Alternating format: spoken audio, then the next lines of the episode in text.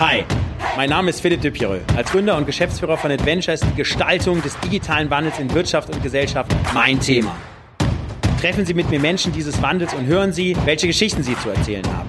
Über Mut, Kreativität, Chancen und das Scheitern. Steigen Sie ein und werden Sie Teil des Wandels. Willkommen beim Change Rider. Heute sind wir mit dem Change Rider Team in Berlin. Ich stehe hier vorm Willy Brandt Haus. Ich freue mich auf eine Fahrt mit Lars Klingbeil, Bundestagsabgeordneter und Generalsekretär der SPD. Sein großes Thema ist unter anderem die Digitalisierung. Da möchte ich äh, mit ihm drüber sprechen und über andere Themen des Wandels. Ich freue mich wahnsinnig auf die Fahrt. Lieber Lars, herzlich willkommen im Change Rider. Toll, dass du da bist. Vielen Dank, freue mich hier zu sein. Ja, ist ja wirklich ein, ein toller Ort hier. Ich bin das erste Mal am Willy Brandt Haus hier. Wunderbar das ist deine Arbeitsstätte auch. Haupt, du bist hauptsächlich hier, oder? Genau, ich bin jetzt seit neun Monaten Generalsekretär hier sozusagen Parteizentrale, bin ja auch noch Bundestagsabgeordneter. Da enden wir nachher. Also mein politisches Leben spielt natürlich im Wahlkreis, aber hier in Berlin vor allem zwischen der Parteizentrale und dem Bundestag. Okay, und äh, habe ich ja eben gelernt, also wie Doro Bär, Hardcore FC Bayern-Fan. Aber wir haben ja gesagt, wir sprechen heute nicht über Fußball. Lass ja. uns über die schönen Themen Deswegen lass uns über die schönen Themen sprechen, genau. Aber sage ich mal, nächsten Bayern-Fan hier, also da kann man mir als Dortmunder auch nicht nachsagen, dass ich die ähm, äh, dass ich nach den Vereinsfarben positiv die schwarz-gelben hier als Beifahrer wähle. Also haben wir schon den zweiten Politiker, der hier Hardcore Hardcore Bayern-Fan ist. Gut, da aber jetzt Themawechsel, sonst muss ich direkt wieder aussteigen. Genau, okay, super. ähm, du, also großes Thema im Change Runner ist ja Wandel. Wir sprechen gleich über Digitalisierung. Ja politische Parteienlandschaft ist ja auch massiv im Wandel. Also auch die Frage, okay, Volkspartei, SPD, was passiert da gerade? Mhm. Ne, also erzähl doch mal gerade das Thema jetzt auch neue Generation. Du bist ja auch ein Teil davon jetzt in der Partei.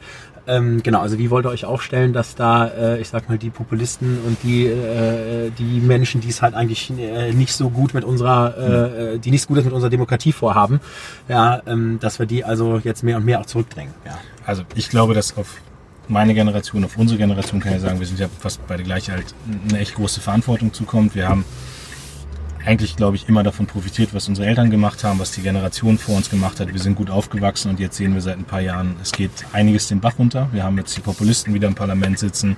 Europa driftet auseinander. Ich habe immer von Europa profitiert, ganz viele meiner Freunde. Ich kenne europaweit Leute, ähm, und deswegen, glaube ich, geht es die nächsten Jahre echt um unsere Demokratie und um all die Werte, die wir verteidigen müssen. Und ich darf das jetzt seit neun Monaten als Generalsekretär machen. Das ist eine große Aufgabe. Du kennst die Umfragewerte der SPD, die sind nicht gut.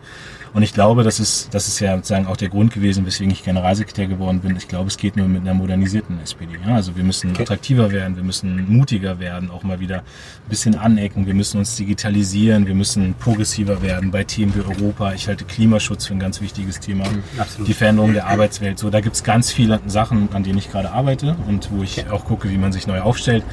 Aber, sage ich eben auch, SPD 155 Jahre, älteste Partei, älteste Partei Europas, ist schon ein großer Tanker. Klar. Und den äh, Kurs änderst du mal nicht von einem Tag auf den anderen, sondern da musst du überzeugen. Klar, ähm, okay, also finde ich super, also viel Erfolg mhm. dabei. Danke. Ähm, Jetzt ist ja, glaube ich, das große Thema, was ich ja sehe, ist ja so das Thema Kommunikation. Also, dass das Volk wirklich auch versteht, okay, also ne, sind wir auf dem richtigen Weg. Es sind ja auch Ängste nachvollziehbar da in der Breite, die natürlich auch wieder durch Medien geschürt mhm. werden, sage ich mal. Aber genau, also wie, wie willst du damit umgehen? Also wie, wie wollt ihr euch da, also jetzt nicht nur als Partei, sondern auch jetzt als Regierung aufstellen, Nein. dass ihr da, dass der Bürger sich einfach besser abgeholt fühlt? Ja? Also du musst dich ja bei Kommunikation erstmal fragen, erreichst du die Leute überhaupt noch? Also, genau. Ne, ich, also ganz banal, ich habe immer noch genug Kolleginnen und Kollegen in der Politik, die freuen sich, wenn sie mit einem schönen Zitat in der Süddeutschen Zeitung laufen, wenn sie in der FAZ sind, wenn sie vielleicht mal in der Tagesschau sind. Klar. Aber die Wahrheit ist ja, über diese Kommunikationskanäle erreichst du zwar immer noch einen großen Teil von Leuten, aber bei weitem nicht mehr alle. Stimmt. Also wir haben, wir haben völlig veränderte Kommunikation. Ich habe bei mir im Wahlkampf selbst, also in meinem Wahlkreis, wir haben ganz viel auf soziale Netzwerke, auf soziale Medien gesetzt. Mhm und ich glaube, wir haben am Ende sogar einen sehr, sehr großen Teil von Wählerinnen und Wählern über soziale okay. Netzwerke erreicht. Und deswegen heißt es erstmal, Kommunikation heißt neue Kanäle suchen. So, das zweite ist aber auch die Art und Weise. Ich mag so eine Kommunikation, die immer sagt, wir als SPD sind die Größten, wir sind die Besten, wir haben alles erreicht, die anderen haben alles vermasselt. Ich glaube, das funktioniert heute nicht mehr. Du musst mhm. viel authentischer kommunizieren. Ähm, und das heißt, Erfolge sagen, auch rausstellen, aber auch sagen, was man nicht erreicht hat und ähm, ja und vor allem auch viel stärker in, in Botschaften, in Frames, in Bildern kommunizieren. Also wenn man das schafft, glaube ich, erreicht man die Menschen noch viel stärker. Und was wir bei der AfD ja leider sehen, ist, dass die ähm, ja, dass die teilweise auch lügen. Also dass auf einmal wieder die, die, die Unwahrheit in der politischen Landschaft Einzug erhält. Und, und das ist schon eine harte Herausforderung. Also da muss man, glaube ich, auch viel stärker gucken, wie kann man äh, Fakten überprüfen, wie kann man dagegenhalten. Ich habe mich heute Morgen gerade mit den Leuten von, äh, von Ich bin hier getroffen. Das ist eine Initiative im Netz, die auch ganz viel gegen Hate Speech, gegen äh, Unwahrheiten im Okay. Netz aktiv ist. Und ich glaube, sowas muss man auch stärken. ne? Okay, gut, okay. Das wäre auch eine Möglichkeit, die mal im Change zu fahren. Okay, Ja. super, perfekt. Du, großes Thema Digitalisierung, das ist ja auch einer deiner großen Themen, ne? Mhm. richtig, habe ich äh, gelesen, ähm, jetzt äh, genau, also sowohl parteiprogrammmäßig als auch jetzt in der, Ko in der Koalition, da pushst du das Thema auch oder wie kann ich mir das vorstellen? Genau, also ich war acht Jahre lang im Bundestag für das Thema zuständig. Ich war netzpolitischer Sprecher der SPD, habe damals mit so Leuten wie Dorothee Bär, Jimmy Schulz von der FDP, Konstantin von Notz bei den Grünen, wir haben alle zusammen angefangen damals. Ähm, habe jetzt zweimal die Koalitionsverhandlungen auch zu dem Thema geführt und jetzt bei den jetzigen Koalitionsverhandlungen war bei der CSU äh, Doro Bär, die auch schon mal Okay. hier war, Helge Braun, der jetzt Kanzleramtsminister ist und ich, äh, wir drei waren so die Hauptverantwortlichen. Ich finde auch, wir haben äh, wirklich echt also viel reingekriegt in den Koalitionsvertrag und das Thema liegt mir sehr am Herzen und ich kämpfe jetzt eigentlich seit acht Jahren auch dafür, dass in der großen alten Tante SPD alle verstehen, wie wichtig dieses Thema ist. Ja, okay, cool. Was sind so, ähm, ich sag mal so die drei Dinge, wo du sagst, hey, das ist eigentlich eine super Grundvoraussetzung, das haben wir schon mal gut geschafft in Deutschland. Das lässt also, sage ich mal, hoffen, ist eine gute Basis, um die Transformation, wie immer sie auch sein mag, in den nächsten zehn Jahren zu schaffen. Das ist das eine. Und das andere ist, du hast ja gesagt, du hast auch viele Themen durchgekriegt, jetzt auch im Koalitionsvertrag. Was sind denn so deine großen drei Themen, äh, wo du sagst, die jetzt in den nächsten Jahren wirklich umgesetzt werden müssen? Ja. Also ehrlicherweise als Netzpolitiker guckst du immer auf das, was Klar. nicht erreicht Okay. wurde. Ja, Okay. Also, also, aber was wir, glaube ich, also was wir haben, ist das Know-how. Also ich finde sozusagen, also wir müssen bei Bildung noch viel, viel besser werden, da reden wir bestimmt auch noch drüber.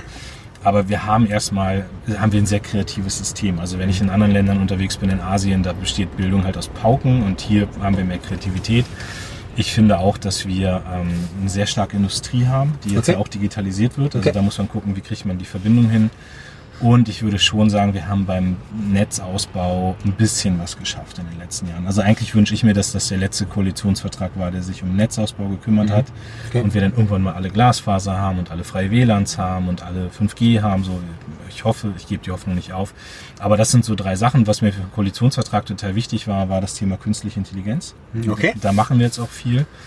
Ähm, ich finde Datenethik ein total wichtiges Thema. Wir haben jetzt auch eine Datenethikkommission. Ich habe vor zwei Jahren mal einen Artikel im Handelsblatt geschrieben, weil ich aus den USA gerade wiederkam und die ganze Frage, was passiert eigentlich mit Daten? Wie gehen wir damit um? Wie gehen wir mit moralischen, ethischen Fragen um? Total wichtig fand. Und dann noch ein wichtiges Thema, ich will es einfach mal nennen, das Thema E-Sports. Auch das war total gut, dass wir das im Koalitionsvertrag verankert haben. Und das ist für mich auch ein Beweis dafür, dass man anerkennt mittlerweile, es gibt eine Jugendkultur, es gibt da neue Entwicklungen und Politik versperrt sich dem nicht. Ne? Erzähl mal mehr über E-Sports. Was?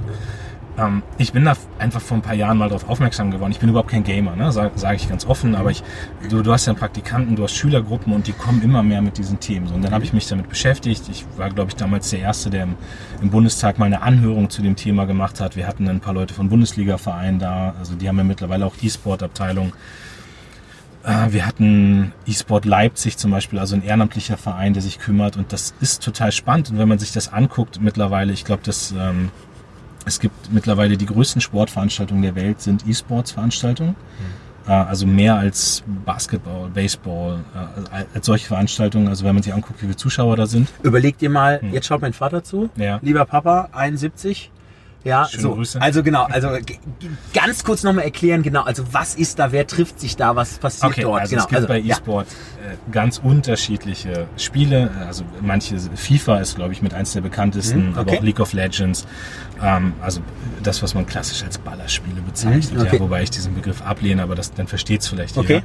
jeder. Ähm, und da treffen sich unterschiedliche Vereine, unterschiedliche Gruppen, vier Leute, acht Leute, die treten gegeneinander an. Das sind mittlerweile Veranstaltungen, da sind bis zu 40.000 Leute in der Halle und gucken vorne acht Spielern zu, die dann, es gibt jetzt in Hamburg demnächst Ende Oktober wieder eine große Veranstaltung, da sind halt 35, 40.000 Leute und Wie gucken, auf dem Screen dann. Nee, vorne wird also die, also die Gamer Leute. sitzen, die acht sitzen da, spielen und dahinter sitzen 40.000 Leute in der Halle und gucken zu. auf dem, auf dem Screen dann, auf dem Groß, Großleinwand. Genau, oder? ja, ja, klar. Okay. So. Ah, ja, okay. Und Wow. also und diese Vereine sind mittlerweile sehr professionell. Okay. Also Schalke hat so einen Verein, äh, ich glaube auch irgendwie Bayern München denkt drüber nach, Mhm. andere machen es auch. Und äh, die Spieler trainieren wirklich wie Profisportler. Konzentration, Ausdauer, Taktikfragen. Okay. Ähm, so, und da gibt's politische Probleme. Ne? Also zum Beispiel die Frage, warum kriegen die kein Visum? So, das ist zum Beispiel, weißt du, wenn ein Profifußballer ah. wechselt, dann gibt's das okay. bei E-Sports nicht, weil das nicht anerkannt ist als Sport. Es gibt gerade eine große Debatte auch innerhalb des Sports, ob man das anerkennt.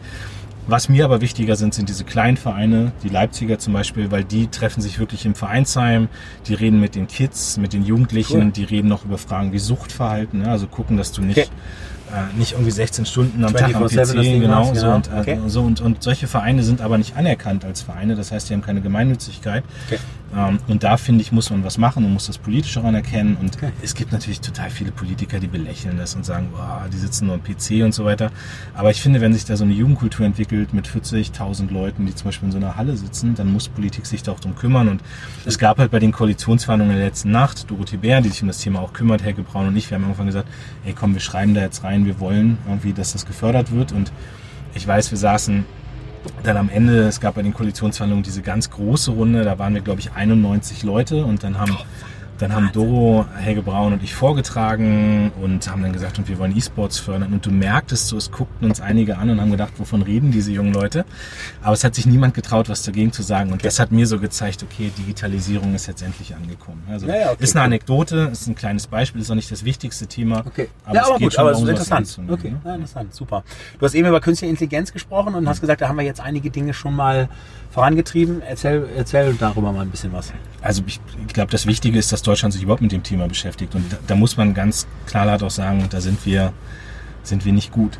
Ähm, ich, also ich, ich finde das Thema total spannend. Ich glaube auch, dass die Frage von KI entscheiden wird, ob wir bei Wachstum, bei Arbeitsplätzen, bei, ähm, bei Wohlstand, ob wir da die nächsten Jahre Schritt halten.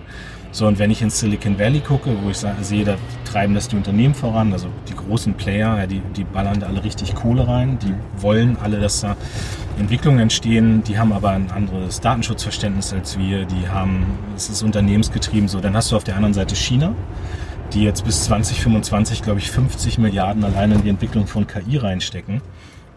So, und das heißt, da entstehen also zwei Entwicklungen, die ich Klar. nicht will. Also sagen, wo ich, das können die machen, aber ich möchte nicht, dass wir chinesische KI-Philosophie übernehmen, weil ich eine andere habe. Ich glaube sozusagen, Stimmt. dass der Bürger anders ähm, Staat behandelt werden muss. Und deswegen glaube ich, muss Deutschland da mehr tun, Europa mehr tun. Und, und da stehen wir halt hinten dran. Wir haben jetzt eine Kommission eingesetzt. Das ist jetzt mein erster guter Schritt. Die sollen jetzt bis zum Herbst auch eine KI-Strategie für Deutschland vorstellen.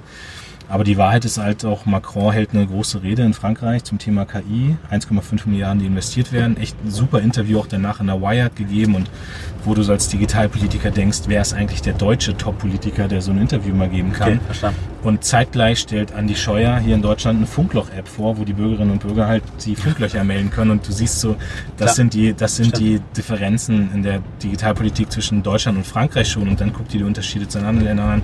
Also ich glaube, bei KI ähm, einmal eine Offenheit zu haben. Weißt du, in Deutschland redet jeder bei künstlicher Intelligenz immer gleich davon, dass die Roboter aber es wird verloren gehen. Ja, nee, das kommt also erstmal sozusagen immer dieses Bedrohungsszenario. Klar. Ja? Wir haben Angst, okay. dass die Maschinen unsere Arbeit übernehmen. So, das Zweite ist, dass wir auch die Frage, wie gehen wir mit Daten um? So, ich bin auch sehr für Datenschutz. Ich glaube gerade so persönliche Daten, aber KI funktioniert ja vor allem mit mit allgemeinen Daten auch. Ja, das, da geht es ja gar nicht um Individualdaten an vielen Stellen. So, dann müssen wir gucken, wie können wir die Forschung zum Beispiel umbauen. Wie können wir, ich habe, du hast Anzeichen dafür, dass Spitzenforscher aus Deutschland gehen und in den USA oder in China, ich glaube eher in den USA, vielleicht auch in Frankreich, dass die da unterwegs sind. Und ich möchte das hier gerne in Deutschland halten. Und das sind so Punkte, und man muss Geld reinstecken. Also man muss am Ende auch wirklich sagen, es gibt eine gezielte Förderung für zum Beispiel Startups, die KI machen. Okay. Du musst äh, die Unternehmen, die großen Unternehmen müssen äh, quasi dazu gebracht werden, dass sie sich mit künstlicher Intelligenz auseinandersetzen. Und klar, du musst die Gesellschaft mitnehmen. Du hast das Thema Arbeitsplätze gerade angesprochen. Das ist für uns immer ein Riesenthema als ähm, SPD natürlich auch. Die Leute haben da schon Angst vor. Angst ja, das verstehe ich auch. Wenn du jeden zweiten Tag in der Zeitung liest, dein Arbeitsplatz ist bald weg, dann hast du Angst klar. davor. Und dann willst du das nicht und lehnst es ab. Ich glaube, dass viele dann auch sich verweigern und viele auch sagen, ich, ich sagen, akzeptiere diesen Wandel nicht und dafür brauchen wir Antworten. Nur die Antwort kann ehrlicherweise nicht sein, dass man den Leuten vorlügt, dass das alles nicht kommt. Ne? Absolut. Okay, das finde ich ja auch, ehrlicher Umgang auch super. Wir sprechen auch gleich nochmal über das Thema Arbeitsplätze. Du hast eben noch dein zweites großes Thema genannt, wirklich also Datenschutz, mhm. Datensouveränität. Also ich bin ja auch, ähm, sage ich mal, ein großer Freund davon zu sagen, hey, wenn man jetzt so die Facebook-Skandale da sieht, ne, also Russland, äh, mhm. USA und, und Trump und so weiter und so fort, da finde ich auch schon gut, dass wir da natürlich auch eine andere Gesetzgebung haben. Auf der anderen Seite sind wir zum Beispiel auch sehr stark im B2B-Umfeld unterwegs, wo man halt sagt, okay, also wie läuft jetzt irgendwie Vertrieb und wie werden irgendwie ja. Daten vom Einkäufer gespeichert beim Verkäufer im CRM. So, und wenn man natürlich da, sag ich mal, eigentlich die Consumer Datenschutzregeln eigentlich in die B2B-Welt ähm, hm. äh, eins zu eins übertragt, äh, überträgt, was man ja hat, oder äh, ein Unternehmen mit mehr als zehn Mitarbeitern einen Datenschutzbeauftragten braucht. Wir haben jetzt aktuell drei beim Change Rider Non-Profit. Also das heißt, wenn wir weiter wachsen, brauche ich bald einen Datenschutzbeauftragten. Ja. So, da frage ich mich natürlich auch, okay, also ähm, hat man das vielleicht wieder mit einer deutschen Mentalität äh, auch hm. vielleicht, vielleicht, vielleicht zu eng angewandt. Ja? Klar, wir haben das jetzt gerade gesehen bei der Datenschutzgrundverordnung. Da war natürlich auch ganz viel Befürchtung im Raum. Ne? Also ich, was ich alles für Anrufe von meinen Vereinen noch im Wahlkreis, die alles noch Unsicherheit. Niemand wollte was falsch machen, was auch mhm. erstmal gut ist, dass alle sich so intensiv damit auseinandersetzen. Ich bin dafür, dass man sich das jetzt sehr genau anguckt, ja, ob man du hast gerade gesagt, deutsche Mentalität, ob wir jetzt wieder zu viel gemacht haben, mhm. so und dann muss Politik auch sehr schnell darauf reagieren. Okay. Die Datenschutzgrundverordnung kam ja ursprünglich mal daher, dass man, das übrigens auch bei mir damals, die Wirtschaft ständig auf der Matte saß und gesagt hat, wir kommen überhaupt gegen Facebook, gegen Google, Google nicht an. Wir brauchen Level Playing Field in Europa. Wir müssen gucken, wie wir einheitlichen Datenschutz. Das ist alles richtig. So jetzt ist in der Tat die Frage, haben wir überzogen? Das muss jetzt mal analysiert werden, evaluiert werden. So, und dann glaube ich halt, Datenschutz kann auch ein Vorteil sein. Also wenn wir okay. wirklich einen vernünftigen Datenschutz haben, dann ist das ein Vorteil. Es darf aber, und das ist meine entscheidende Botschaft auch in der SPD, und da haben wir auch Konflikte, sage ich ganz offen, mhm. es gibt unterschiedliche Ansätze, es darf aber nicht dazu führen, dass wir Innovation abwürgen. Ja, also, okay. also, nicht jede Innovation ist gut, aber es, sagen, wir, wir, ich erlebe ja ganz viel, dass man sind immer Gesundheitsdaten. Ja? Also, da möchte ich auch, dass mit meinen Gesundheitsdaten ganz sensibel umgegangen wird und das Recht hat jeder Bürger und das muss man auch gewährleisten. Aber wir erleben halt, dass es Innovationen aus den USA gibt und am Ende trägt halt jeder dieses Armband Klar. mit den Gesundheitsdaten so und dann kann man sich original fragen, will man, dass das in der Hand von irgendwelchen amerikanischen Privatkonzernen liegt oder möchte ich gerne, dass hier in Deutschland Natürlich, nach deutschem klar. Datenschutzrecht mit solchen Daten umgegangen wird und dann bin ich immer dafür, sich für die zweite Variante zu entscheiden klar. und und da müssen wir gucken, dass wir innovationsfreundlich sind. Deswegen ist zum Beispiel total wichtig, dass wir jetzt diese Datenethikkommission eingesetzt haben, mhm. okay. die jetzt innerhalb eines kurzen Zeitraums ein Jahr klären soll, was für Dinge wir bei Daten zulassen wollen und wo wir auch sagen, es sind Grenzen. Also ich finde, es gibt ja auch Grenzen. Ne? Ich war Klar. jetzt acht Jahre im Verteidigungsausschuss und ich möchte zum Beispiel nicht, dass Kriegsführung sagen, so völlig mit Algorithmen stattfindet oder sowas. Ja, Verstehe. Sind, okay. So, und, und da mal drüber zu diskutieren, ist, ist glaube ich, ganz spannend, tut uns auch Not und das muss aber schnell geklärt werden, weil sonst fährt der Zug völlig an uns vorbei. Okay, verstanden. So, jetzt bin ich ja äh, quasi Startup-Guy und Unternehmer. Jetzt sage ich natürlich, okay, also kann man das nicht auch in der Woche klären. Jetzt sagst du re relativ schnell, ja, das ist aber jetzt mal, also äh, jetzt auch wirklich keine rhetorische Frage. Mhm. Das ist jetzt, sage ich mal, aber für einen politischen Zyklus sagst du, okay, äh, das muss jetzt in der Koalition quasi ja. besprochen, verabschiedet werden, auch mit anderen Parteien vielleicht auch. Ja, noch, sogar oder? mit Experten von außen. Also diese okay, Kommission verstanden. ist eher sogar mit Leuten von außen eingesetzt okay. und nicht mit, also ich glaube, da sind Politiker, sind glaube ich in der deutlichen Minderheit sogar. Also wir, wir holen okay. uns Sachverstand wirklich ran. Verstanden. Ähm, was auch gut ist. Also ganz ehrlich, ich meine, wir haben ein Parlament, 700 Abgeordnete. Ich bin mit 40 Jahren immer noch irgendwie einer der Jüngeren. Mhm. So, dass ich, ich spreche jetzt nicht einem 60- oder 65-jährigen Politiker ab, dass er keine Ahnung von Digitalisierung hat. Okay. Im Gegenteil, es ist meine Aufgabe, die zu überzeugen und dir noch immer wieder diese Schritte zu zeigen. Ähm, aber ich möchte schon auch, dass Experten damit einbezogen okay, werden. Ne? Verstanden. Ja. Okay, verstanden. Äh, jetzt hast du eben schon das Thema auch ein bisschen Angst, ähm, sag ich mal, Existenzangst, Angst äh, wegen dem Arbeitsplatz, auch wegen künstlicher Intelligenz mhm. oder wegen anderen Digitalisierungsthemen ja äh, angesprochen. Ähm, so jetzt äh, hast du ja gesagt, das finde ich super. Man muss natürlich den Leuten auch offen begegnen und sagen, mhm. hey, äh, werden auf der einen Seite natürlich wahrscheinlich massiv neue Arbeitsplätze geschaffen. Ich sage ja auch immer, äh, wenn man mich fragt, hey, deine vier Kinder, was werden die später machen, dann sage ich, okay, es ist eine sehr hohe Wahrscheinlichkeit, dass die Dinge tun, die es jetzt irgendwie noch gar nicht gibt, äh, als, als Job Description, ne? also you never know.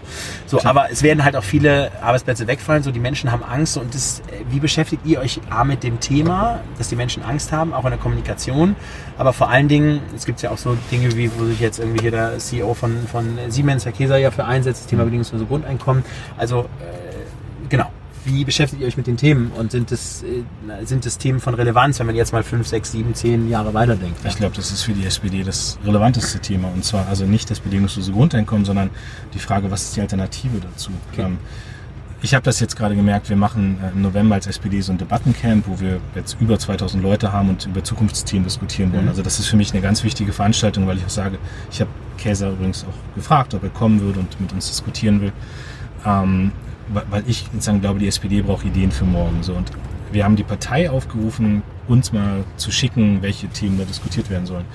Und da war das bedingungslose Grundeinkommen eines der Hauptthemen, die genannt wurden. Okay. Also weil, weil ich ja, ne, ich habe gerade gesagt, alle haben Angst vor dem, was kommt. Alle sehen aber auch auf der anderen Seite, es gibt eine enorme Arbeitsverdichtung. Ne? Ich kenne genug Leute, die arbeiten 60, 70 Stunden mit einem enormen Druck. Ne? Also, mhm. Und das betrifft übrigens nicht nur irgendwie Spitzenjobs, sondern das betrifft auch, ich meine, guck dir die ganzen Leute im Pflegebereich zum Klar. Beispiel an. Ne? Ich habe zwei Tage mal mitgearbeitet im Pflegebereich. Ich habe da einen riesen Respekt vor, vor dem, was die was die leisten. Das ist eine Arbeitsverdichtung, die ist, die ist nicht mehr gesund. So, ja, und, ähm, und insofern gibt es den Wunsch irgendwie nach, nach irgendwas anderem in der Arbeitswelt. Und da ist, glaube ich, das bedingungslose Grundeinkommen so eine Chiffre, dass man sagt, dann wird alles gut, wenn das kommt und Arbeit fällt ja weg durch Digitalisierung. Ich glaube das nicht und ich glaube, dass Arbeit was ganz Zentrales ist. Aber die Frage ist, wie kann man es dann machen? Also, und da überlegen wir so verschiedene Modelle gerade, dass man Arbeitsverdichtung wegbekommt, dass man mehr Freizeit hat, dass man vielleicht alle paar Jahre mal auch eine Auszeit nehmen kann. Ähm, da gibt es ja auch die Sabbaticals, die aber noch nicht stark genutzt werden und so. Also ich glaube sozusagen, dass man in die Richtung was machen muss und dass man auch gerade als SPD hat die Aufgabe, sozusagen Arbeit neu zu sortieren. Aber sozusagen dann kommt für mich ein ganz entscheidender Punkt. Wir müssen uns um die kümmern, die ihre Jobs verlieren werden durch Digitalisierung. Ähm, so, wo, wo ich gerade ja schon gesagt habe, keine Angst erstmal, das ist, glaube ich, das Wichtigste. Aber da muss Politik die Rahmenbedingungen so setzen, dass die Leute nicht abgehängt werden. Ne? Wir haben, wir kommen aus dem ländlichen Wahlkreis und ehrlicherweise, Führer haben 30, 40 Leute auf dem Acker da gestanden und heute fährt einer die große Maschine. Also Technik hat ja schon. Noch fährt er die Maschine, ne? Noch, ja, ja klar. Genau. Aber, ja. aber, das zeigt ja, halt, dass klar. Technik schon immer Arbeitsplätze klar. vernichtet hat. Und deswegen ist auch ein Irrglaube, dass das nicht hier auch passieren wird. Ich glaube, es wird viel rasanter passieren. Es wird in Jobs passieren, wo wir uns das heute überhaupt nicht vorstellen können. Und die Rahmenbedingungen über Bildung, Qualifizierung, Weiterbildung, Änderung des Sozialstaates, vielleicht ein anderes Arbeitsrecht, die müssen so gelegt werden, dass alle wissen, sie können sich auf Politik und auf den Staat verlassen, dass man nicht hinten runterfällt. So, das ist, glaube ich, das okay. ganz Entscheidende. Okay, finde ich gut. Und da habe ich aber jetzt verstanden, also da schaut ihr erstmal, dass ihr euch jetzt mal selber findet als SPD, mal selber auch versucht, Antworten zu finden, mal ja, selber wir diskutieren mit Experten. Also wir, okay. jetzt bei diesem Debattencamp haben wir zum Beispiel ganz viele Experten noch von außerhalb eingeladen, von okay. den Gewerkschaften, von Startups, äh, von Plattformen. Wir haben ähm, habe ich ja gerade gesagt, Unternehmer eingeladen, Klar. Wissenschaft, weil wir genau diskutieren wollen, wie geht man eigentlich damit um, dass die Leute heute sagen, Digitalisierung bietet enorme Chancen, äh, Zeitsouveränität, die Frage auch sagen, wie kann ich mein also auch Vereinbarkeit, Familie, Beruf, Familie, Ehrenamt, Beruf, wie kann ich das eigentlich alles zusammenbringen? Das muss, das werden wir nicht alleine schaffen.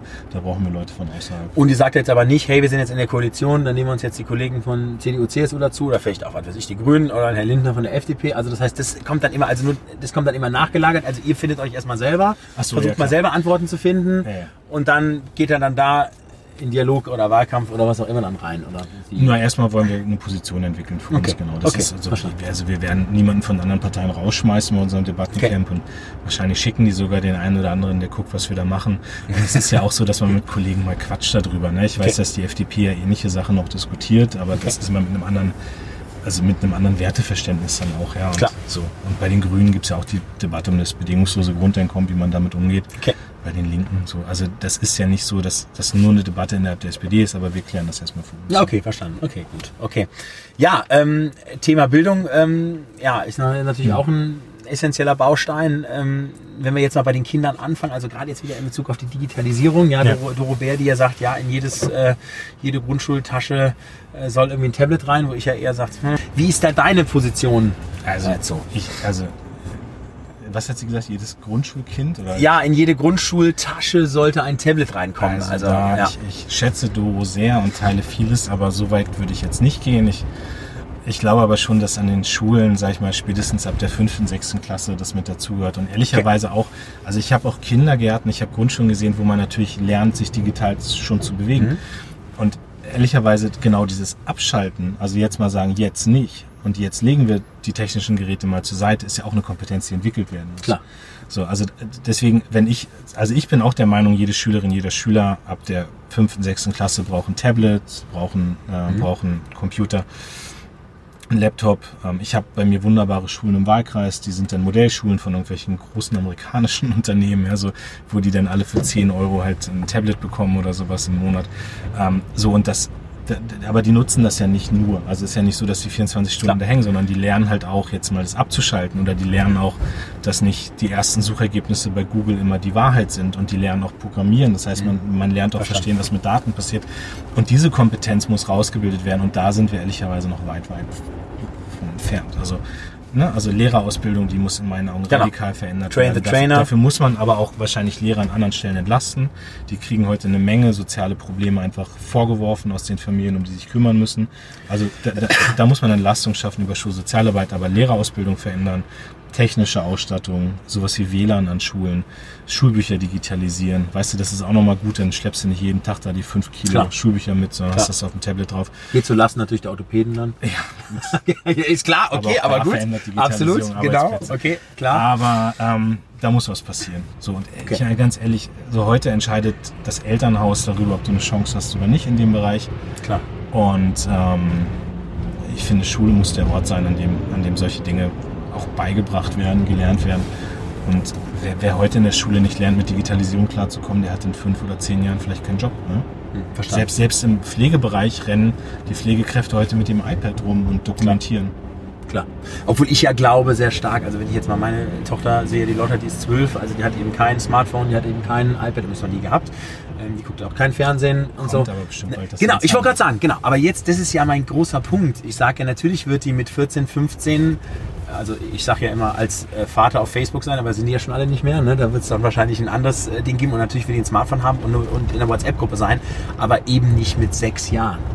Ne? Also das ist ja, und das, wenn man sich ja die Statistiken anschaut, das ist ja verrückt. Ich meine, gehen wir mal in die Restaurants rein, ne? gibt es ja mittlerweile schon irgendwie Kinderstühle mit dem äh, iPad-Halter. Äh, ne? Das, das finde ich verrückt. Ganz also furchtbar. Ja und da tappe ich mich natürlich auch immer bei, dass man dann irgendwann in Situationen, wo man eigentlich das Handy nicht in der Hand haben sollte. Ja. Und ich werde auch nie vergessen, im Urlaub mal so eine fünfköpfige Familie neben uns und alle hängen an ihren Geräten. Ja. So das ist was, da muss man sich sehr offensiv mit auseinandersetzen und solche Regeln auch lernen. Und ich finde, es geht nicht. Ich glaube, es wird auch irgendwann der Bedarf wieder wachsen nach Orten, an denen man keinen Empfang hat. Ja, glaube ich erstmal sollte man. Aber wie siehst du denn die Franzosen, die sagen, hey, ähm, äh, Schule ist handyfrei? Halte ich für eine Katastrophe. Ah, okay. Nein, also das ist doch genau das Falsche. Ich finde, sagen, ich kenne die Modelle an Schulen, wo sich Eltern, Lehrer, Schüler hinsetzen und Regeln zusammen entwickeln. Okay, so. finde ich gut. Und dann sagt man in den Pausen nicht oder in den Pausen ja oder wir nutzen es im Unterricht, wenn es abgesprochen ist, aber wir nutzen okay. es nicht. Aber die jungen Leute müssen noch eingebunden werden in das Entstehen von Regeln. Also die es von oben vorgeben, sorry, das führt, ich, ganz ehrlich, wenn ich überlege, was bei uns in der Schule alles verboten war, das hat doch den Reiz nur erhöht. Also, okay, verstanden. Okay, gut, so. okay verstanden. Jetzt ähm, das große Thema, ähm, ich sage mal auch nochmal jetzt beim Thema Bildung, ähm, also gerade jetzt das Thema Empathie, Sozialkompetenz, Teaming, also es ist ja auch was, wenn man sich so die klassische Lehrerausbildung anschaut, mhm. die natürlich da eher, ich sag mal, nicht auf dem Lehrplan stehen, mhm. ja, so und die auch, sage ich mal, schon gar nicht auf dem Lehrplan in der Schule stehen und in der Universität auch immer schon mal gar nicht, ne? So und da ist ja die Frage, wenn ich jetzt an Digitalisierung denke, also ich glaube ja, dass wir immer als Menschen gebraucht werden im Bereich der Kommunikation, beim Erklären, im Bereich mhm. der Sozialkompetenz. Also ich glaube, wir zwei werden es nicht mehr erleben, mhm. dass da irgendwelche Maschinen empathisch mit uns umgehen und so weiter und so fort. So und muss man da nicht das System einfach nochmal stärken und wirklich zu sagen, hey, ähm, also vom Uni-Angebot über eine Volkshochschule, über eine Fachhochschule bis hin zur Schule, dass man da wirklich, wo die Amis ja ganz stark sind, mhm. beim Thema Teaming, äh, Case Studies an Sachen arbeiten, ja, dort auch mal mit Konflikten umgehen, also Klar. Konfliktmanagement, also muss man da nicht viel mehr tun. Ja. Ja, also, also Bildung wird was Lebenslanges sein und dann müssen Fähigkeiten rausgebildet werden, hast du recht, die vielleicht heute noch gar nicht so stark im Vordergrund stehen. Also das glaube ich schon, dass wir, dass wir gerade so im Bereich Qualifizierung, Weiterbildung, lebenslanges Lernen ganz viel schaffen müssen. Und da entstehen halt auch ganz neue Felder. Also das, ich, ne, ich weiß jetzt nicht genau, was die Amerikaner machen, aber ähm, klingt erstmal sehr plausibel. Ähm, ja, das Thema digitale Verwaltung. Ja. Wie, wie, ist da dein, wie ist da deine Position? Ne? Also ich sag mal, skandinavische Länder in zwei bis fünf Minuten die Steuererklärung digital abgegeben, GmbH-Gründung same day. Super. Ähm, genau, also wie siehst du da äh, Deutschland aufgestellt? Ja.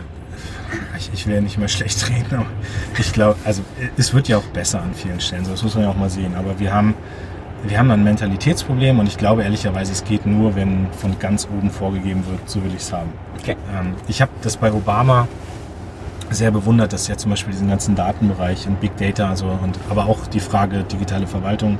Obama hat gesagt, ich will, dass das kommt und wenn der Präsident sagt, das muss kommen, dann verstehen die Leute in den Verwaltungen auch, wir müssen okay. das jetzt machen. Und deswegen ist, glaube ich, Leadership bei der Frage digitale Verwaltung total wichtig. Ne? Und das muss eigentlich aus dem Innenministerium ähm, das muss von noch weiter oben gesteuert werden und wir können da ganz viel machen. Weißt, ich, das heißt, die Bundeskanzlerin muss sich hinstellen und muss das ja, Thema pushen. Ich, ich, okay.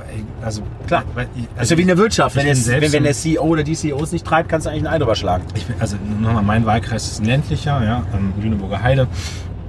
Und wir hatten, wir haben vor, ich bin auch im Kreistag gewesen bis vor kurzer Zeit und wir haben irgendwann mal eingeführt, dass du deine Kennzeichen äh, online machen. Das ist ein kleiner Schritt, aber das hat so viel für Leute gebracht, die irgendwie okay. nicht diese Stunde da irgendwo hinfahren müssen zu einer Kennzeichenstelle. Und so kannst du viele andere Sachen machen. Und ich habe immer dieses Beispiel auch, wenn du äh, wenn du ein Kind kriegst, dann holst du die Geburtsurkunde da und bringst die drei Schreibtische weiter ja. und beantragst was. Und das ist doch albern, weil die Daten noch irgendwo da liegen. Klar. Und da kann man echt viel machen. Und es gibt auch ganz ehrlich, es gibt überhaupt kein, kein Problem, da sich Sachen zu überlegen oder Sachen wir müssen es einfach machen. Also da, da ist wirklich das einzige Defizit, dass wir es nicht machen, weil es immer irgendwelche Bedenkenträger gibt, die sagen, ja, aber hier ist doch was nicht 100% sicher, da geht was nicht. Und ich glaube aber, dass wir ganz, ganz viel Serviceleistung für die Bürgerinnen und Bürger liegen lassen, wenn wir das nicht besser machen. Und du hast den Unternehmerbereich angesprochen. Wir haben schon im vorletzten Koalitionsvertrag gesagt, es soll Unternehmensgründung in der kürzester Zeit geben. Und das passiert hier in Deutschland aber nicht. Und das ist ein Problem. Also insofern digitale Verwaltung ist eigentlich ein Thema, wo seit fünf Jahren, zehn Jahren die Konzepte auf dem Tisch liegen. Man müsste es einfach mal machen, aber du siehst dann so beim E-Perso zum Beispiel, da wird halt bis zuletzt irgendwie getüffelt, dass es die allersicherste Lösung ist und dann, und dann hast du deine Lösung nachher, die überhaupt nicht praktikabel. Okay, okay, verstanden. Verstanden. Ähm, Wirtschaft äh, hast du gerade auch nochmal angesprochen. Ähm, was wir ja sehen, ist ja, also uns geht es ja eigentlich als Wirtschaftsstandort sehr, sehr gut. Ne? Also, äh, sage ich mal, mehr oder weniger Vollbeschäftigung und Wirtschaftsdaten sehen ja auch ganz gut aus. Ich sag mal, das traditionelle Business, ich komme ja selber aus einer Familie von einem Weltmarktführer, also die, der Laden läuft, ich sag mhm. mal Ingenieursdenken und Wasserfallablaufdiagramm und wir haben, sage ich mal, unsere Kultur des Nicht-Scheiterns und keine Fehler sind erlaubt. Super für den Kern. Mhm. Aber wenn wir natürlich jetzt über Digitalisierung sprechen und über das, was da entsteht und Disruption und Schnelligkeit, da braucht man natürlich auch ein anderes Mindset. So, wie siehst du da die Wirtschaft äh, aufgestellt? Sprichst du da mit Unternehmen? Äh, ja, also es, es gibt jemanden, den ich total spannend finde. Ich habe gesehen, der war auch schon mal hier bei dir, der, der Gisbert Rühl. Den ja. habe ich vor Jahren mal kennengelernt und finde den unfassbar spannend als Unternehmer. Ähm, und man trifft ja viele Leute, die sich darauf einlassen. Aber du hast natürlich in der deutschen Wirtschaft ein Mindset, der immer, er ist, wir verbessern den Status quo dezent und leicht und wir denken nicht über Disruption. Also ja. ich glaube, dass wir Deutschen von der Mentalität Disruption überhaupt nicht können.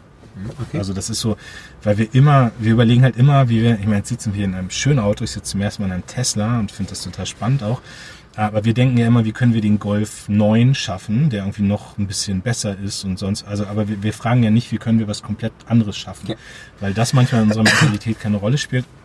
Und das ist auf der einen Seite positiv, weil es natürlich keine großen Verwerfungen gibt, keine Unruhen, aber wenn ich mir angucke, was durch Digitalisierung alles möglich ist, glaube ich, müssen wir Disruption doch an der einen oder anderen Stelle auch mal wieder lernen. Okay, super. Jetzt sind wir in Berlin. Jetzt ist ja Berlin, äh, ich sag mal, sag mal immer so schön Startup-Hauptstadt in, in Deutschland. Wie, wie ist da dein Blick auf die, sage ich mal, äh, Startup-Welt? Also Berlin hat ein gutes Ökosystem. So, das ist auch deutlich besser geworden. Ob das jetzt wegen oder trotz der Politik entstanden ist, das äh, müssen vielleicht Leute aus den Startups sagen. Aber ich also finde schon, dass hier echt was gewachsen ist. Es gibt auch andere Orte. Hamburg finde ich zum Beispiel ist sehr viel passiert wenn ich mir den Games-Bereich angucke. Ähm, München ist, glaube ich, also es gibt eine ganze Reihe von, von Orten, von Hotspots, wo was passiert ist. Und Politik kann Rahmenbedingungen immer nur verbessern. Bürokratie haben wir gerade drüber geredet. Die Frage auch Förderung, wo mir viele sagen, es ist gar nicht mal die Gründung, also sondern es ist ja die Frage Wachstumsphase. Ja, Nachher steht klar. da ausreichend Kapital. Also dass man da auch überlegt, kann man Reize. Wir haben ja un, also wir haben ja sehr, sehr viel privates Kapital in Deutschland liegen kann man da eigentlich Anreize schaffen, dass sowas eher in Wachstumsphasen investiert wird. Ähm, dann ist die Frage Fachkräfte. So, wir schaffen jetzt endlich ein Einwanderungsgesetz. Ich halte das für total wichtig. Ja, das ist acht Jahre lang aus der Startup-Branche immer wieder gesagt worden, es ist schwierig, die Leute herzuholen. Ja. Und also das sind so Kapital, Talente, die Frage Bürokratie, das sind drei Punkte, in denen wir jetzt was machen werden. Jetzt Aber genau beim Bereich Talente, das interessiert mich. Also was ist da genau die Roadmap, also auch zeitlich? Was wollt ihr wann? Wir wollen wann bis, also jetzt ist ja gerade im Koalitionsausschuss vereinbart worden, dass es, ähm, das ist das Fachkräftezuwanderungsgesetz, ich sage immer Einwanderungsgesetz, weil es dann auch jeder versteht. Das ist erstmal die grundsätzliche Anerkennung, dass Deutschland ein Einwanderungsland ist. Und das halte ich für total wichtig. Jetzt werden wir Leute herholen, die müssen bestimmte Kriterien erfüllen. Also natürlich muss klar sein, jemand hat hier auch einen Arbeitsplatz, bekommt hier einen Arbeitsplatz, hat eine hohe Qualifizierung, aber wir schaffen erstmals einen anderen Zugang nach Deutschland jenseits von Flucht. Ja? Und, und, Verstanden. äh, und das ist klar schon heute möglich, aber es ist halt mit sehr, sehr viel bürokratischen Hürden verbunden. Und das ist ja auch eine, eine, eine Signalwirkung nach außen, dass wir wirklich sagen, wir sind ein Einwanderungsland, hier sind Leute willkommen, wir wollen, dass Leute herkommen für immer, für einen begrenzten Zeitraum, dass sie hier arbeiten. Und für die Startups ist das total wichtig. Verstanden. Wenn ich jetzt an die, die, die Flüchtlinge denke, die ja auch, Mhm. sage ich mal, hier jetzt, ähm, ja, auch wie ich immer sage, ich sage, ich bin ja großer Unterstützer von Frau Merkel, dass sie damals da die äh, Offenheit gezeigt hat, Ja. also auch christlichen Wert und gesagt hat, hey Leute, wir haben eine Notsituation, wir können jetzt nicht einfach hier die Grenzen dicht machen. So, wir müssen natürlich schauen, wie gehen wir jetzt hier mit Integration um, Ja. was machen wir mit den Leuten, klar. Aber wie, wie kann man jetzt überhaupt feststellen, also was bringt, was bringen denn eigentlich jetzt die Flüchtlinge? Also du hast ja heute, wenn du als Flüchtling, dann wirst du entweder anerkannt oder nicht anerkannt. Wenn du anerkannt wirst, dann kannst du hierbleiben, dann bewirbst du dich ganz normal um Arbeitsplätze, gehst in die Ausbildung. darfst aber, glaube ich, die ersten zwei Jahre gar nicht arbeiten. oder so, Ja, nee, das es gibt schon Möglichkeiten, dass Okay. man, dass man äh, dann auch, erstmal lernt man Deutsch, so das ist das Wichtige. Okay. Aber worüber wir gerade so ein bisschen gestritten haben in der Koalition, ist ja die Frage, ich finde das Wort furchtbar, aber wir sitzen gerade im Auto, es passt, der Spurwechsel, ja. Also jemand kommt her, wird aber als Flüchtling nicht anerkannt, Okay. sondern nur geduldet. Aber du siehst, der, also ich hatte jetzt gerade einen Fall, da war einer sechs Jahre hier, der ist zur Schule gegangen, der hat eine Ausbildung angefangen, der hat in einem Unternehmen gearbeitet, der hat sich also selbst finanziert und der Unternehmer hat gesagt, ich beschäftige den weiter. Ja, so, aber der sollte gehen. So, und für solche Leute zu sagen, die dürfen hier bleiben, weil sie eine Qualifikation haben, weil wir sie- ehrlicherweise auch in sie investiert haben die letzten Jahre und sie hier auch gebraucht werden, da haben wir jetzt eine Möglichkeit geschaffen, dass solche Leute hier bleiben können, die als Flüchtlinge hergekommen sind, aber eben nicht diesen Aufenthaltsstatus bekommen und die sollen über das Einwanderungsgesetz dann noch eine Möglichkeit haben. Aber das wird alles anerkannt. Es gibt eine Stelle, die, ich weiß jetzt nicht genau, wie die heißt, die prüft zum Beispiel die, ähm, die Abschlüsse, die sie in anderen Ländern haben und guckt, Ah, okay. ob diese Berufsqualifikation hier passt. Da haben wir jetzt auch massiv Leute eingestellt, weil der natürlich ein riesiger Stau an Überprüfungen Klar. war. Ähm, so, ich glaube jetzt, dass natürlich wenige bei den Flüchtlingen dabei sind, die hochqualifizierte Programmierer sind. Klar. Aber du hast, ich meine, guck dir den Pflegebereich an, den ganzen sozialen Bereich, guck dir Absolut. andere Bereiche an. Ich habe, wenn ich bei mir im Wahlkreis unterwegs bin, genug Beispiele, wo ein Fachkräftemangel schon heute liegt und und da finde ich, ist man eigentlich dumm, wenn man Leute wieder wegschickt, die, die, äh, die hier bleiben wollen und die wir auch dringend gebrauchen könnten. Okay, gut. Okay, super. Ja, ähm, Lars, großes Thema noch, was mich beschäftigt. Wir haben ja eben auch, sage ich mal, über Parteien gesprochen, wie jetzt auch eine AfD, die, sage ich mal, da ja auch äh, Unwahrheiten äh, auch verbreitet. Ne? Das äh, Internet ist natürlich jetzt auch mit den äh, Plattformen. Ich meine, jeder kann sich dort äh, irgendwie verwirklichen, jeder kann irgendwie irgendein Video drehen und irgendwas drunter setzen und irgendwie dann irgendwie einen diskreditieren oder diskriminieren oder vielleicht auch ein altes Video von vor fünf Jahren wieder raus und sagen, hey, das ist gestern passiert und gegen Ja. irgendwelche Minderheiten schießen oder wie auch immer. So, ähm, wie siehst du das? Also muss da eigentlich eine Politik auch irgendwie eingreifen? Brauchen wir da als Bürger ein stärkeres Verständnis für, also wie, was kann man eigentlich dagegen tun, gegen diese schon fast, ich sag mal, äh, Fake, äh, Fake Social Media äh, und auch Hate-Welt da draußen. Ja, es geht ja sogar noch weiter. Ich meine, erinnere dich damals an dieses Varoufakis-Videos, wo man nicht wusste, hat er den Mittelfinger gezeigt oder nicht. Es gibt jetzt Sprachassistenten, also es wird möglich sein, und sagen, dass unsere Stimmen imitiert werden. Und also, das heißt, da kann einer bei der Bank anrufen, da kann einer, was weiß ich, wo anrufen. Und ähm, so das, also das ähm, wirklich zu unterscheiden, rauszuerkennen, ist das Fake oder ist das echt, ist eine ganz große Kompetenz. Das, deswegen für mich auch ein Schulthema. Also digitale Okay. Kompetenz, zu sagen, wie gehe ich mit Informationen um. Ich habe vorhin mal gesagt, bei Google zu erkennen, die ersten drei Suchergebnisse sind die richtigen, sind die falschen. Du meinst die Paid-Ergebnisse auch? ja, ne? genau. Aber Das, das ist ja so, dass du häufig dann denkst, das, was du im Netz als erstes findest, das stimmt. Und Stimmt. äh, irgendwie so dieses Quellenprüfen, das ist schon eine Kompetenz. Aber trotzdem glaube ich, dass Politik nicht aus der Verantwortung gelassen werden kann. Also das Internet ist mittlerweile auch sowas wie ein öffentlicher Raum und wir müssen sicherstellen, dass im öffentlichen Raum kein Schindluder getrieben wird. So und ich, wir haben das Netzwerkdurchsetzungsgesetz, was sozusagen gegen Hasskommentare angeht und wirklich gegen, gegen Verletzungen. Aber ich glaube, dass du.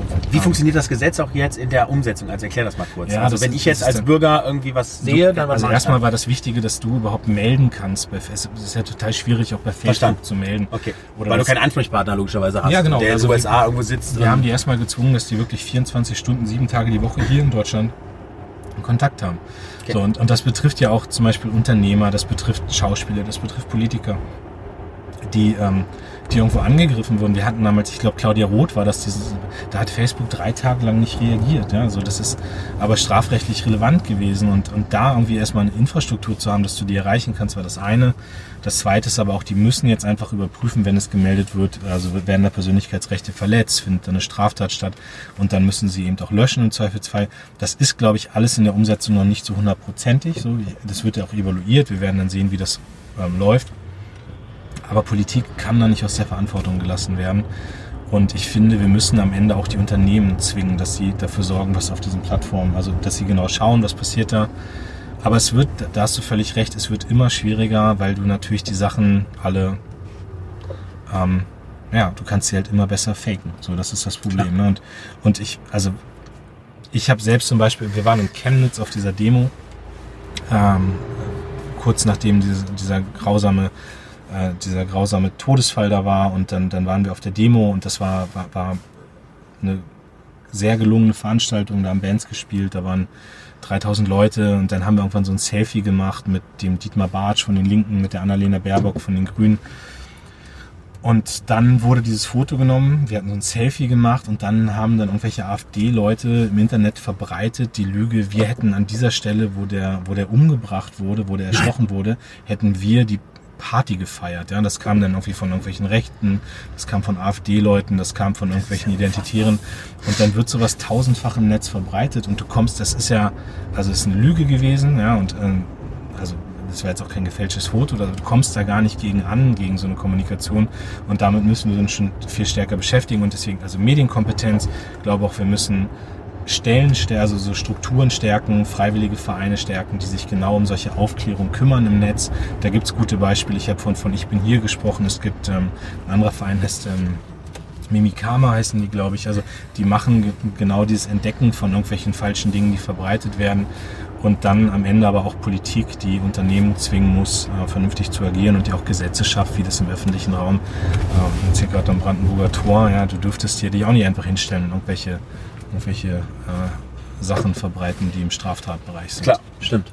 Stimmt, okay. Gut, also das heißt, also das heißt, da siehst du auch quasi die Politik gefordert, sage ich mal, in richtigen Rahmenbedingungen zu schaffen, aber wahrscheinlich auch der Appell, dass ähm, man, wenn man eben diese Dinge sieht äh, im Internet, eben dann eben durch über Facebook oder wen auch immer dann irgendwelche Anzeigemechanismen, also man genau. muss natürlich auch schon schon die Hand heben und nicht einfach sagen, okay, äh, Gut, also ist jetzt fake und ich erkenne es vielleicht auch, aber nee, vor allem bin ich davon, auch, auch, ist vielleicht dann auch nicht mein, mein Business. Ja. Vor allem bin ich davon überzeugt, dass die Mehrheit der Leute ja, äh, die sich im Netz bewegen, auch vernünftig ist. Klar. Und dass die das auch nicht will, aber die haben halt auch alle keinen Nerv mehr gegen diese ganzen Profile. Weißt du, ich habe bei mir, wenn ich irgendwas poste, dann kommen ganz viele Fake-Profile. Ja? Das sind also Leute, die haben zwei, drei Freunde, die haben kein Foto, die haben komischen Namen, die sind seit einem Monat bei Facebook, also wo du genau siehst, das ist nicht eine wirkliche Person, die da bei mir kommentiert. Das sind dann die Kommentare, die dann irgendwie irgendwelche Hasskommentare sind. Genau. Okay. Das sind aber dann, das sind wirklich solche äh, Fake-Profile und das rankt sich aber hoch und das heißt, du hast dann unter jedem Post, den ich habe, erstmal ganz negative Sachen stehen und das setzt sich ja bei den Leuten dann noch fest. Also jeder normale Besucher, der auf die Seite kommt, sieht dann, boah, da stehen nur negative Sachen und das ist, glaube ich, was, was man auch wieder in der Kompetenz lernen muss, dass, dass man dann vielleicht in diese Debatten reingeht. Und dafür sind solche Vereine wie Ich bin hier wichtig, die irgendwie mit, mit 60.000 Leuten dann einen Aufruf machen und sagen, geht mal bitte hier in diese Debatte rein. Da, da finden gerade irgendwelche Verschiebungen nach rechts statt. Da sind Fake-Profile, die versuchen, eine Debatte zu drehen. Und ähm, das ist schon sehr wichtig, dass solche Vereine auch unterstützen. Und du kannst ja jetzt auch nicht einfach den Kommentar löschen, weil wenn du jetzt dann den Kommentar löschen würdest von einem, der ihn wirklich gemeint hat, dann sagt mhm. er, ja hier, also du manipulierst dir alle. Aber ganz ehrlich, da habe ich mit angefangen. Also ich habe ah, okay. seit, auch, seitdem okay. ich Generalsekretär bin, habe ich angefangen. Machst du selber oder? Ja, ich mache da sehr viel selbst auch noch. Okay. Also ich habe, also ich mache, also ich habe natürlich mein Team unterstützt mich, aber ich mache, also Instagram mache ich zum Beispiel komplett selbst, Twitter auch. Bei Facebook unterstützt mein Team mich, aber ich gehe zum Beispiel regelmäßig, wenn ich auch mal im Auto bin, gehe ich mal durch und blocke. paar Sachen. Okay. Ne? Und ich habe ich hab wirklich keinen Bock, dass mir irgendwelche rechten Hetzer und Fake-Profile eine Okay. ordentliche Debatte. Ich habe immer ganz viel als Abgeordneter auch profitiert von Facebook, weil mir ganz viele junge Leute, gerade aus dem Wahlkreis, auch als Generalsekretär jetzt ganz viele junge Leute aus der SPD oder aus dem Umfeld der SPD auch viele wichtige Sachen geschrieben haben, gesagt haben, kümmere dich mal um das Thema, guck dir das mal an, Okay. hier ist mal ein Hinweis. Und ich will Cool. nicht, dass so eine Kultur von, von irgendwelchen Idioten kaputt gemacht wird. Okay. Verstanden. Okay, finde ich gut, super. Ähm, Gibt es eine ultra peinliche Geschichte, die du teilen möchtest mit uns, wo wir jetzt dann richtig auch ablachen können, wenn sie dann raus ist? Ja, die gibt es und äh, die fällt mir auch sofort ein, weil ich sie neulich bei Jan Böhmermann schon mal äh, sozusagen erzählen Ja. sollte, was dann nicht so ausführlich war. Deswegen, ich weiß noch, als ich, ich weiß nicht, wie alt ich war, sechs, sieben oder sowas, da war bei uns, gibt es immer einmal so einen, so einen Herbstmarkt, so einen Rummel, so, ein- ich weiß nicht, wie das bei euch in München heißt, Schützenfest oder Gut, ein weiß ich selber nicht oder- jetzt. Okay, gut. und da gab es so ein Karussell, die Raupe, ja, die sich ganz schnell im Kreis dreht. Und da saß ich drin, hatte Heidenspaß nach ein paar Runden, hielt das Ding aber an und meine Mutter stürmte auf mich zu und holte mich da raus, weil sie mein Schreien vor Freude als dem Jungen es schlecht interpretierte. Und ich weiß, dass es bis heute so eine Geschichte in meiner Familie ist, die meiner Mutter peinlich ist, die mir peinlich ist, wo ich froh bin, dass da keine Technikfeindlichkeit draus geworden ist. Aber das ist nach wie vor eine Geschichte, die bei uns immer auf Familienfeiern zu, zu sehr viel Lachen führt und sonst peinliche Geschichten, Gott sei Dank, nicht bisher so viele. Und es war wahrscheinlich auch der Vorteil, dass da ja wahrscheinlich nicht ähm, die Freunde mit ihren Handys und Smartphones daneben standen und nicht die Aufnahmen davon gemacht haben. Und Da- sonst wärst du dann wahrscheinlich auch ein großer Instagram-Star gewesen. Ne? Da danke ich dem lieben Gott, dass es das damals noch nicht gegeben hat. Genau, das, das ist übrigens was, was mich echt beschäftigt, auch so wenn man wenn man überlegt, dass äh, heute ja jeder so ein Handy hat ne, und auch jeder es filmen kann. Und also ich habe, also ist jetzt eine ganz andere Geschichte, aber ich habe 9-11 in den USA gelebt, in Manhattan und habe diese Anschläge Ich war auch drüben in Colorado. Ja, und ich, war- ich war halt direkt in Manhattan und ich frage mich, was wäre eigentlich damals los gewesen, wenn alle schon die Smartphones gehabt hätten und so. Ne? Heute siehst du das, bei, bei jedem Anschlag haben alle sofort das Ding draußen, es wird in Echtzeit berichtet. Und damals, ich weiß noch, wie ich den ganzen Tag durch Manhattan gerannt bin, weil ich irgendwo ein Telefon gesucht habe, weil ich meine Eltern erreichen wollte, um denen zu sagen, dass bei mir Dass es alles dir gut okay geht. ist. Ja. Okay, Und Wahnsinn. Ja. Damals gab es halt noch diese Trieband-Handys, brauchtest du, dass sie irgendwie funktioniert haben. Ja, hat sich einiges verändert und von dieser peinlichen Geschichte von mir von damals gibt es Gott sei Dank keine Videoaufnahme. Ja, okay, gut, super.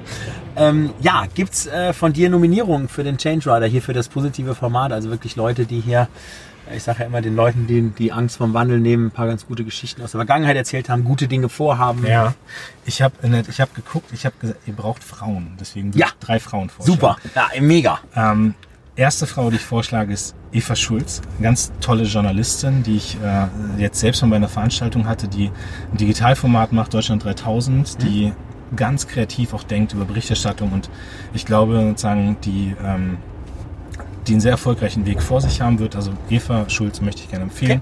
Das zweite ist Lea Steinacker, ähm, die äh, nicht nur toll ist, weil sie aus meinem Wahlkreis kommt, sondern auch Digital Scout bei der Wirtschaftswoche ist, so ein bisschen die, die äh, rechte oder linke Hand von Miriam Meckel und bei der Wirtschaftswoche ganz viel macht auch zum Thema Digitalisierung und einfach auch dann eine sehr, sehr fitte, kompetente Frau ist. Und, und dann in der Tat, ich muss es sagen, auch wenn sie in meiner Partei ist, Malu Dreyer, ähm, die ich Ah ja, super. äh, die ich wirklich bewundere dafür und ich muss das ja einmal kurz erzählen, auch wenn es eine SPD-Geschichte ist, aber Manuel Dreyer hat den letzten Landtagswahlkampf gemacht und alle haben gesagt, setz nicht auf das Thema Digitalisierung, sondern kümmere dich um andere Themen, Flüchtlinge zum Beispiel und Malu Dreyer hat ganz früh angefangen, Digitalisierung zu setzen. Ne? Die hat ein Digitalrad eingerichtet in Rheinland-Pfalz. Sie hat da Leute von außen reingeholt, auch ganz viele, die ich kenne, mit denen ich mal so einen netzpolitischen Verein, D64, gegründet habe und war total offen für dieses Thema.